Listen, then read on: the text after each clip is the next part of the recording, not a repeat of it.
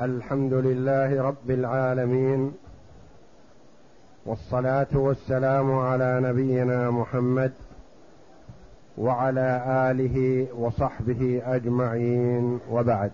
بسم الله بسم الله الرحمن الرحيم والصلاة والسلام على أشرف الأنبياء والمرسلين نبينا محمد وعلى آله وصحبه أجمعين. قال المؤلف رحمه الله تعالى فصل ولا يجوز التصرف في الوقف بما ينقل الملك في الرقبة لقول النبي صلى الله عليه وسلم في حديث عمر لا يباع أصلها ولا يوهب ولا يورث. هذا الفصل في حكم نقل ملكية الوقف بعد صدوره من صاحبه. قال رحمه الله ولا يجوز التصرف في الوقف بما ينقل الملك. الواقف إذا ثبت وقفه لعقاره فلا يجوز له التصرف فيه بما ينقل الملكية. أما التعمير والتأجير وغير ذلك من الأمور التي لرعاية الوقف فهذه لمن جعلت له من المالك الذي أوقف هذا الشيء أو من غيره. فمثلا رجل أوقف أرضا لتكون مسجد. ما يسوغ له أن يبيع هذه الأرض ولا أن يهبها لقريب أو لجمعية خيرية أو غير ذلك. ما يقول كلها في سبيل الخير وأنا أوقفتها لتكون مسجد لكن الحارة والحي ليس بحاجة إلى المسجد فأنا أهبها لكذا. نقول لا ما يسوغ نقل الملكية. يقول أريد أن أعمرها لتكون مسجد نقول حسن. ولذا قال رحمه الله ولا يجوز التصرف في الوقف بما ينقل الملك. في الرقبة ينقل ملك الرقبة المراد بالرقبة العين. يعني الأرض الموقوفة أو الدار الموقوفة أو النخل الموقوف أو ما وقف على سبيل بر. لقول النبي صلى الله عليه وسلم في حديث عمر المتفق عليه وحديث عمر رضي الله عنه هو أصل وأساس في الوقف حيث جاء عمر رضي الله عنه النبي صلى الله عليه وسلم وقال إني أصبت أرضا بخيبر هي أنفس ما أصبت وما ملكت فما تأمرني بها. امتثالا لقوله جل وعلا لن تنالوا البر حتى تنفقوا مما تحبون. فهذا أغلى شيء عنده أراد أن يقدمه لوجه الله تبارك وتعالى. فقال النبي صلى الله عليه وسلم إن شئت حبست أصلها وتصدقت بها. يعني حبست منعت اوقفت العين بحيث لا تنتقل ولا تتصرف أنت فيها بشيء تكون محبسة. وتصدقت بها أي بمنفعتها. تصدقت بها. فأخذ حكم الوقف من هذا الحديث المتفق عليه. في حديث عمر لا يباع أصلها ولا يوهب. يعني ما تقول أبيعها وأنقلها إلى مكان آخر أو أبيعها وأتصدق بثمنها لأن كله وقف كله في سبيل الله. هذه وقفتها لتكون مسجد مثلا أبيعها وأتصدق بثمنها على الفقراء والمساكين. نقول لا ما دام وقفت مسجد تبقى على ما وقفتها عليه. وقفتها على جمعية البر تبقى كذلك. وقفتها على جمعية تحفيظ القرآن تبقى كذلك. وقفتها على الذرية تكون وقفا على الذرية. وقفتها على الأقارب من غير الذرية تكون كذلك. لا يباع أصلها ولا يوهب. ولا يورث. يعني انتقلت ملكيته منك ليست لك ملكية حتى يورث عنك. ولأن مقتضى الوقف التأبيد وتحبيس الأصل بدليل أن ذلك من بعض ألفاظه والتصرف في رقبته ينافي ذلك. لأن مقتضى الوقف التأبيد يعني الاستمرار في هذا. ليس مثل التأجير عقد جائز. الوقف عقد لازم. يستمر وقف.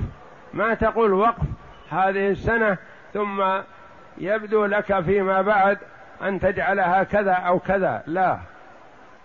لأن مقتضى الوقف التأبيد يعني الاستمرار في هذا السبيل. وتحبيس الأصل. فالأصل محبس يعني ممنوع.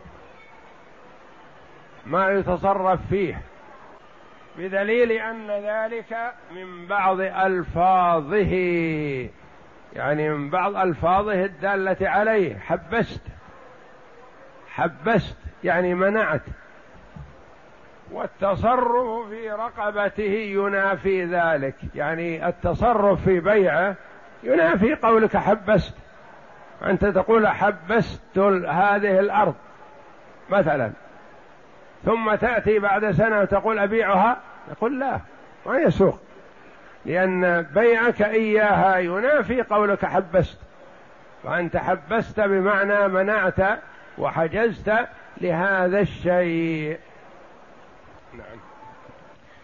فصل. والوقف يزيل ملك الواقف لأنه يزيل ملكه عن التصرف في العين والمنفعة. فأزال ملكه عن الرقبة كالعتق. والوقف يزيل ملك الواقف. عثمان رضي الله عنه اشترى بئر روما وقفها ما باعها ولا ليس له عليها شيء وإنما هي لعموم المسلمين. شخص وقف هذه الأرض لتكون مسجد. ما ليس له أن يبيعها وانتقلت من ملكيته. ليس له ملك عليها انتقلت. لأنه يزيل ملكه عن التصرف في العين والمنفعة. ما يملك يبيعها يبيع العين. ولا يملك يؤجر المنفعة. ما يقول مثلا هذه أرض مسجد لكن حتى تقوم الحارة ويعمر الحي أنا أؤجرها. نقول لا ما تملك هذا. انتقلت من ملكيتك وليس لك حق التصرف فيها. وشبهها بالعتق. فالمرء إذا أعتق الرقيق لوجه الله تعالى سواء كان تبرر أو كفارة فإنه ما يملك التصرف فيه. قبل أن يعتقه يملك أن يبيعه يملك أن يهبه يملك أن يؤجره يملك التصرف فيه. لكن إذا اعتقه خلاص ليس له عليه ملك. لأنه يزيل ملكه عن التصرف في العين. العين يعني المراد بها الشيء الموقوف. أرض أو نخل أو عمارة أو دابة أو فرس أو سيف أو أي شيء أوقفه الإنسان مما ينتفع به مع بقاء عينه فإنه يزول ملكه عنه. الوقف يزيل الملك. وقف هذه الدابة مثلا هذا الفرس وقفه هل يملك أن يبيعه؟ لا. فأزال ملكه عن الرقبة لأنه يزيل ملكه عن التصرف في العين والمنفعة. ما يملك التصرف في العين يعني يبيعها ولا يملك التصرف في المنفعة يعني الاستغلال. ولا يؤجرها لأنها انتقلت منه. فأزال ملكه عن الرقبة ليس له أن يتصرف في الرقبة بشيء. قال كالعتق. مثل ما إذا أعتق الإنسان رقيقا فإنه ما يملك التصرف فيه بعد عتقه. يكون كأخيه كابنه ما يملك أن يبيعه. ولا أن يتصرف فيه لأنه عتق. قبل العتق له مطلق التصرف. نعم. ويزيل الملك بمجرد لفظه لأن الوقف يحصل به وعنه لا يحصل إلا بإخراجه عن يده. قال أحمد الوقف المعروف أن يخرجه من يده يوكل من يقوم به. لأنه تبرع فلم يلزم بمجرده, بمجرده كالهبة والوصية. قال رحمه الله ويزيل الملك بمجرد لفظه. إذا وقف على هذه الأرض مثلا ومعه اثنان من إخوانه المسلمين قال وقفت هذه الأرض. مجرد لفظ. مفهوم. وقفت هذه الأرض لتكون مسجد. تحدثوا في حديث ما ثم قال له أحد إخوانه الحاضرين معه الموقع هذا يا أخي ما هو مناسب يكون مسجد. لكن بعه علي. بعه علي. بع هذه الأرض علي. واشتر بالقيمة مسجد أرض. تصلح مسجد. قال نعم. بكم تشتريها؟ هل له ذلك؟ لا. خلاص. إذا قال وقفت انتقلت الملكية. ما يملك التصرف فيها. بعض الناس يجهل في هذا. يظن إنه ما دام أنها ما دامت ما سجلت في المحكمة أو ما سجلت أرض المسجد في الأوقاف إنه يملك التصرف فيها وبيعها ونقلها إلى مكان آخر وليس الأمر كذلك. إذا قال هذه الأرض وقف. بخلاف ما إذا قال سأوقف هذه الأرض. سأوقف للتسويف. هل يوقف أو لا؟ لكن لا قال هذه الأرض وقف أو أنا وقفت هذه الأرض أو اشهدوا علي وقفت هذه الأرض وهو في المجلس ثم بدا له في آخر المجلس أن يبيعها أو يهبها أو يتصرف فيها. قالوا هذه ما تصلح مسجد هذه تصلح عمارة. ابنها عمارة وأجرها وأوقف غيرها مثلا هل يملك؟ لا. ويزيل الملك بمجرد لفظه. إذا قال وقفت أو حبست أو سبلت أو تصدقت بها صدقة موقوفة أو محبسة أو مسبلة ونحو ذلك. أو حرمتها تحريما محبس تحبيس ونحو ذلك. لأن الوقف يحصل به يحصل بأحد الألفاظ الثلاثة الصريحة فيه أو بلفظ من ألفاظ الكناية مع أحد الألفاظ الخمسة لأن ألفاظ الوقف ستة. كما تقدم لنا. ثلاثة صريحة تكفي يكفي واحد منها. الثلاثة الكناية لابد أن يضيف إليها واحد من الألفاظ الخمسة. سواء من ألفاظ الكناية أو من الألفاظ الصريحة أو من غيرها مما يدل على الوقف. وعنه رواية عن الإمام أحمد رحمه الله. لا يحصل إلا بإخراجه عن يده.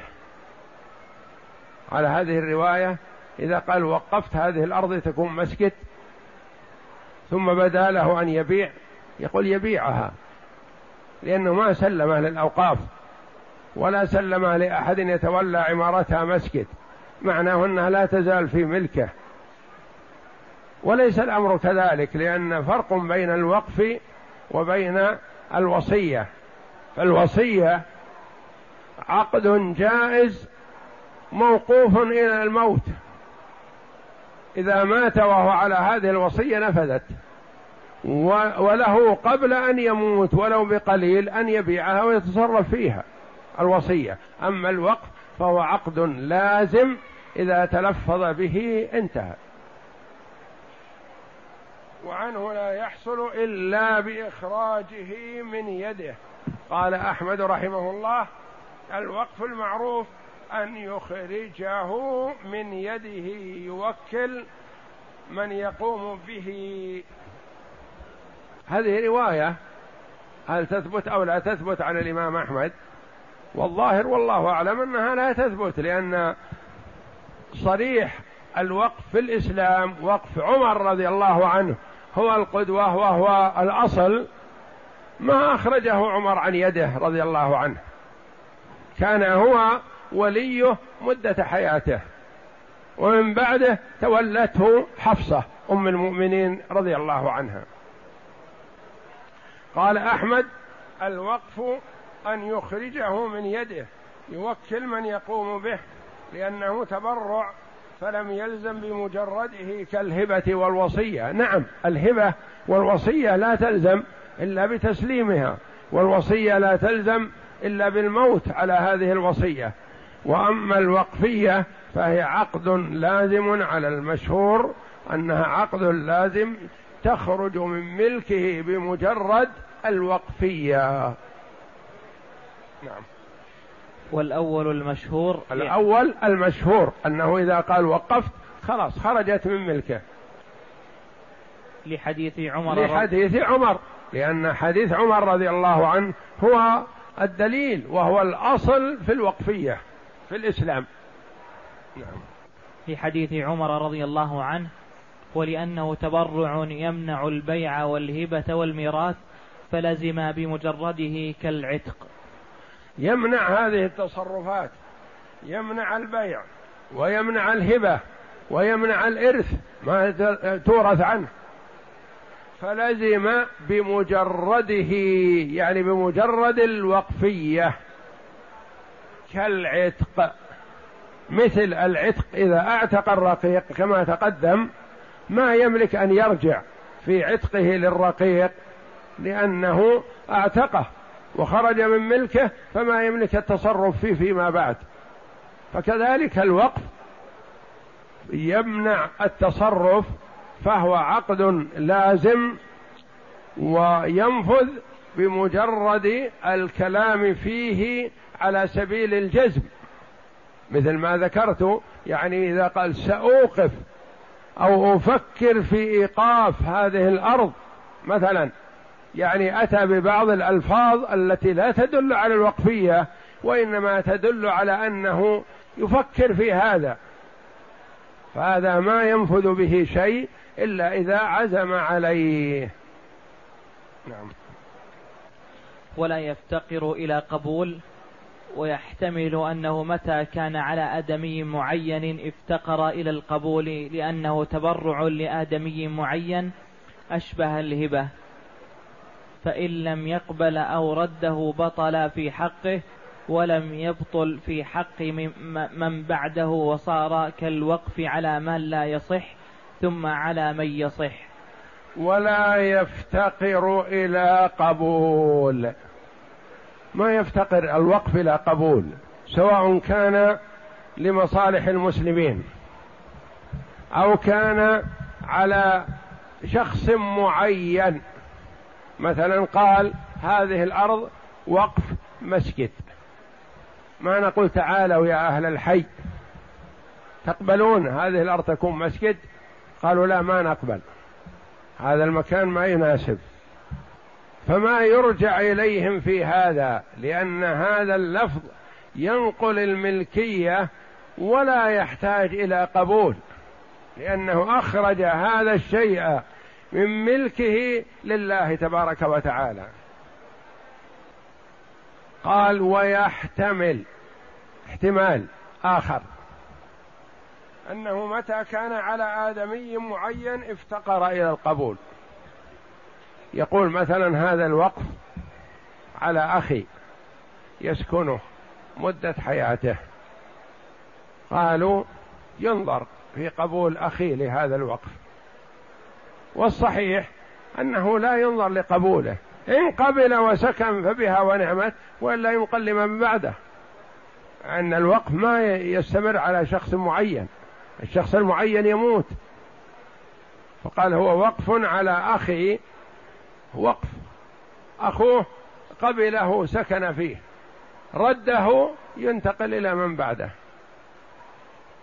ويحتمل أنه متى كان على آدمي معين يعني بخلاف ما إذا قال هذا وقف على الفقراء أو على المساكين هذا آدمي لكن غير معين.